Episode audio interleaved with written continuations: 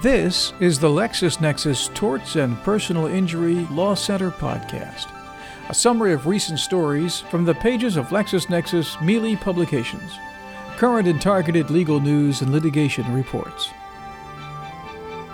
LexisNexis Podcasts, voted top legal oriented podcast in the 2008 ABA Journal Blog 100, the annual reader survey of the best websites for lawyers as chosen by the editors of the ABA Journal. The parties in the federal Vytorin Zetia multi-district litigation announced August 5th they've reached a proposed settlement of all claims, except personal injury claims, for a total of $41.5 million. An estimated 100 federal lawsuits for sales and marketing practices and product liability claims involving the Vytorin and Zetia anti cholesterol drugs were centralized last year in New Jersey federal court. In January 2008, Schering-Plough Corporation and Merck & Company released the ENHANCE study, which found that Vytorin, a combination of anti-cholesterol drugs Zetia and Zocor, was not more effective than less costly generic Zocor. The plaintiffs alleged the defendants engaged in unfair, unlawful, or fraudulent business practices by failing to disclose the enhanced results for nearly two years. According to the case settlement agreement, the defendants have agreed not to contest the plaintiff's motion for class certification. The total settlement amount includes $26.9 million to be paid to the class and $14.5 million to be paid to certain independent settling health plans. The settlement will be subject to a fairness hearing and final approval of the court. They said the settlement does not constitute an admission of liability by the defendants and was made in the mutual interests of the parties. The Fifth Circuit U.S. Court of Appeals has affirmed that a federal judge properly found that ExxonMobil's action seeking to enforce its contractor to indemnify it from asbestos exposure claims was premature because liability has not been established in the majority of the underlying cases. ExxonMobil operates a chemical plant and oil refinery in Baton Rouge and entered into a contract with Turner Industries Group for construction and maintenance services. As a result of Turner's work at the facility, 89 Turner employees sued Exxon for asbestos related injuries. Exxon demanded defense and indemnity from Turner. When Turner declined, Exxon filed suit. The Middle District of Louisiana granted Turner's dismissal motion and Exxon appealed. The Fifth Circuit ruled that the dismissal was based on the lower court's exercise of discretion, not the Declaratory Judgment Act.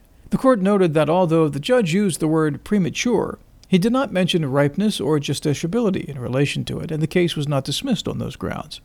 Instead, the judge dismissed the case because the state court actions provided a forum where the indemnity and defense cost issue could be fully litigated, prevented Exxon from forum shopping, and that the primary question whether Turner must defend Exxon was premature. The court noted that only four of the state court actions have been resolved, and that Turner's duty to Exxon arising from those remaining actions cannot fully and finally be decided until those claims are resolved. The Food and Drug Administration on August 4th ordered the makers of Remicade, Enbrel, Humira, and two other drugs to add a warning that drugs in that class of TNF or tumor necrosis factor blockers can increase the risk of cancer in children and adolescents. The drugs are approved to treat juvenile rheumatoid arthritis, Crohn's disease, and other inflammatory diseases. In June, the FDA said it was investigating reports of cancer in children and adolescents treated with TNF drugs. It said it found an increased risk of lymphoma and other cancers associated with those drugs. The drug's current labels warn about malignancies, but not specifically leukemia. Merck & Company announced in an August 3rd Securities and Exchange Commission filing that it has settled private third-party payer claims involving Vioxx for $80 million. And the SEC has told the company it closed an investigation into the research and marketing of Vioxx. Merck said the settlement covers approximately 190 claims by third party payers pending in the Atlantic County, New Jersey Superior Court and in the multi district litigation in the Eastern District of Louisiana. The company said putative class actions brought on behalf of individual purchasers or users of Vioxx and claiming reimbursement of alleged economic loss remain pending. Merck said European investigations into Vioxx are ongoing. The judge in the federal Digitek product liability multi-district litigation issued an order on August 3rd denying motions to dismiss by a group of marketers and sellers of the allegedly defective drug holding the plaintiffs adequately pleaded that all defendants knew of the manufacturing defect yet failed to act.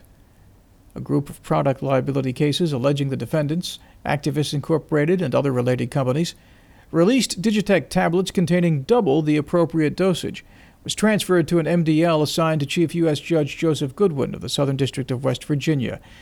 The plaintiffs allege that tablets can cause digitalis toxicity in patients with renal failure. Pfizer Incorporated in late July announced a $75 million settlement with the Kano state government in Nigeria to settle civil and criminal claims related to the 1996 Trovan antibiotic clinical trial conducted in that country. Under the agreement, Nigerians who participated in the clinical trial can apply for what Pfizer called financial support from a healthcare meningitis fund. The fund will be administered by six trustees, three chosen by Pfizer and three chosen by the Kano state government.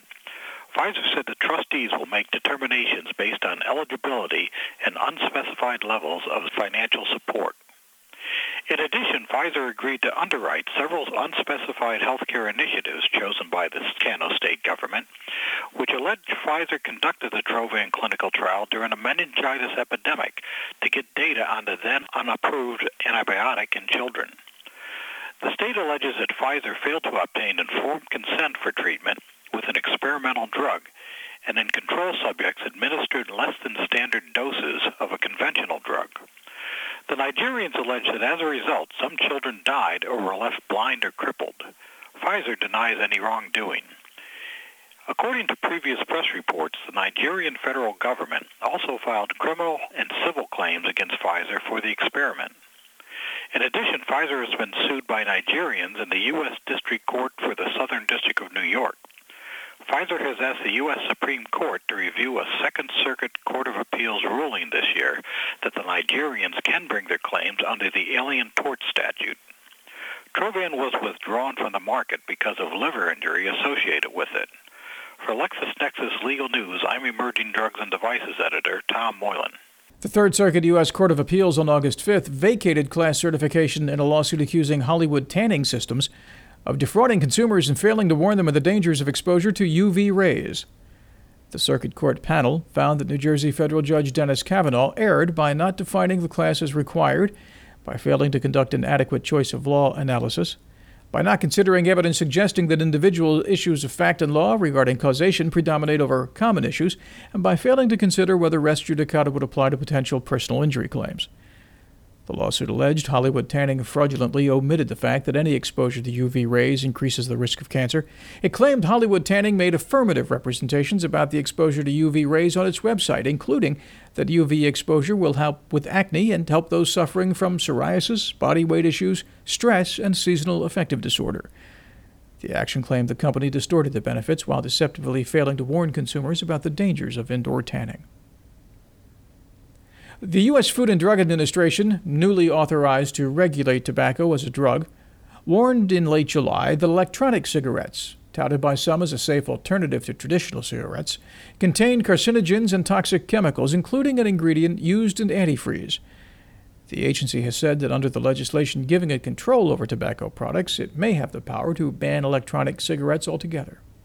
At a teleconference, the FDA announced the results of a preliminary study that analyzed two electronic cigarettes, or e cigarettes, as well as 19 varieties of various flavored, nicotine, and no nicotine cartridges used in them.